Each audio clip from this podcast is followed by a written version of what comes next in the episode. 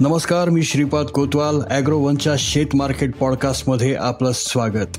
आपण ऐकताय market bulletin ज्यात असतात शेतमालाच्या मार्केटवर परिणाम करणाऱ्या राज्यातील आणि देशातील महत्त्वाच्या घडामोडी. सगळ्यात आधी आजच्या ठळक घडामोडी. राज्यात तीन लाख टन ऊस शिल्लक. आशियाई देशातील वस्त्रोद्योग अडचणीत. देशात कडधान्यांची गाडी घसरणीला ग्रामीण भागात सोन्याची मागणी घटणार. आणि गेल्या वर्षी कापसाला चांगला भाव मिळाला त्यामुळे यंदा देशात कापूस लागवडीची स्थिती काय राहते शेतकऱ्यांचा मूड काय आहे ते ऐकूयात मार्केट बुलेटिनच्या शेवटी.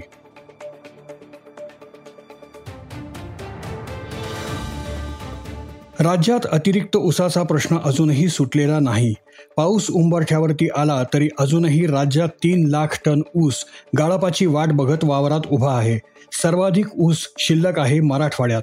दरवर्षी साधारण मेच्या शेवटी ऊसाचा गाळप हंगाम पूर्ण होतो. यंदा मात्र अतिरिक्त ऊसामुळे जून उजाडला तरी वीस साखर कारखान्यांचं धोराडं अजूनही सुरूच आहे. मराठवाड्यात हंगामाच्या सुरुवातीला एकूण साठ साखर कारखान्यांनी गाळप सुरू केला होता. मात्र मराठवाड्यातील जालना औरंगाबाद आणि बीड या जिल्ह्यात सर्वाधिक ऊस शिल्लक आहे. कापसाच्या भडकलेल्या किमती आणि इंधन दरात झालेली वाढ यामुळे आशियाई देशातील वस्त्रोद्योग अडचणीत आला आहे. रशिया आणि युक्रेन यांच्यातील युद्धामुळे आशियाई वस्त्र उद्योगाला अडचणींचा सामना करावा लागतोय. कारण चीन आणि बांगलादेश या दोन आशियाई देशातून सर्वाधिक कापड युरोपमध्ये निर्यात केले जाते. मात्र युद्धामुळे जागतिक व्यापार मंदावला आहे. तसेच कापसाच्या वाढत्या किमतींमुळे वस्त्रोद्योग क्षेत्राचं आर्थिक गणित बिघडलं आहे. बांगलादेश आणि भारतातील लहान वस्त्रोद्योग युनिटची अवस्था बिकट झाली आहे. देशात यंदाच्या खरीप हंगामात कडधान्यांची लागवड घटण्याची शक्यता आहे. विशेषतः महाराष्ट्र आणि कर्नाटक या प्रमुख राज्यात कडधान्यांना फटका बसण्याची शक्यता आहे. या राज्यात शेतकरी कापूस सोयाबीन मका आणि ऊसाकडे वळण्याची चिन्ह आहेत. त्यामुळे कडधान्यांचा पेरा घटेल.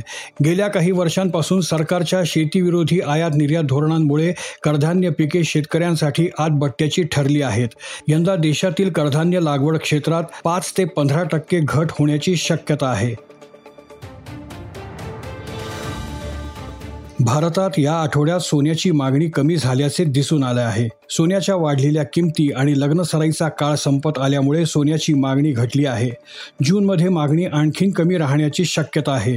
ग्रामीण भागात पुढील काही आठवड्यात सोन्याची मागणी आणखीनच घटेल कारण आता पाऊस सुरू झाला आहे. शेतकरी खरीपाच्या पेरण्यांमध्ये अडकून पडतील त्यामुळे सोन्याची खरेदी मंदावेल असे मुंबई येथील एका डीलरने सांगितले. देशात यंदा खरीप हंगामात कापसाची विक्रमी लागवड होण्याची चिन्हे आहेत. यंदा कापसाच्या लागवड क्षेत्रात तब्बल पंधरा टक्के वाढ होण्याचा अंदाज कॉटन असोसिएशन ऑफ इंडिया म्हणजेच सी ए आयने वर्तवला आहे. गेल्या हंगामात शेतकऱ्यांना कापसातून चांगले पैसे मिळाले. त्यामुळे शेतकरी इतर पिकांऐवजी कापसाला पसंती देतील असं मानलं जात आहे. लागवड क्षेत्र वाढल्यामुळे कापूस उत्पादनात वाढ झाल्यास स्थानिक आणि जागतिक बाजारपेठेतील कापसाचे भडकलेले दर कमी होण्यास मदत होईल असे उद्योग क्षेत्रातील जाणकारांचे म्हणणे आहे.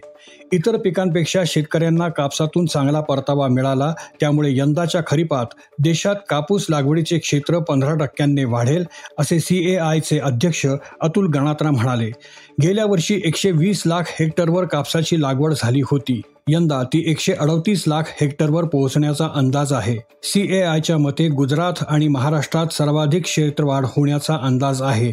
या दोन राज्यात मिळून देशातील जवळपास निम्मा कापूस पिकवला जातो. सरलेल्या वर्षात कापसाचे दर दुपटीहून जास्त वाढले कारण कापूस काढणीच्या काळात जोरदार पाऊस झाल्यामुळे पिकांचे मोठे नुकसान झाले. त्यामुळे कापूस उत्पादनाने गेल्या दहा वर्षातील निचांकी पातळी गाठली होती. देशातील प्रमुख कापूस उत्पादक राज्यांमध्ये कडधान्य आणि तेलबिया पिकांखालील क्षेत्र कमी होऊन कापसाची लागवड वाढेल असं एकंदरीत चित्र आहे. गेल्या हंगामात कापसामध्ये अभूतपूर्व तेजी आली.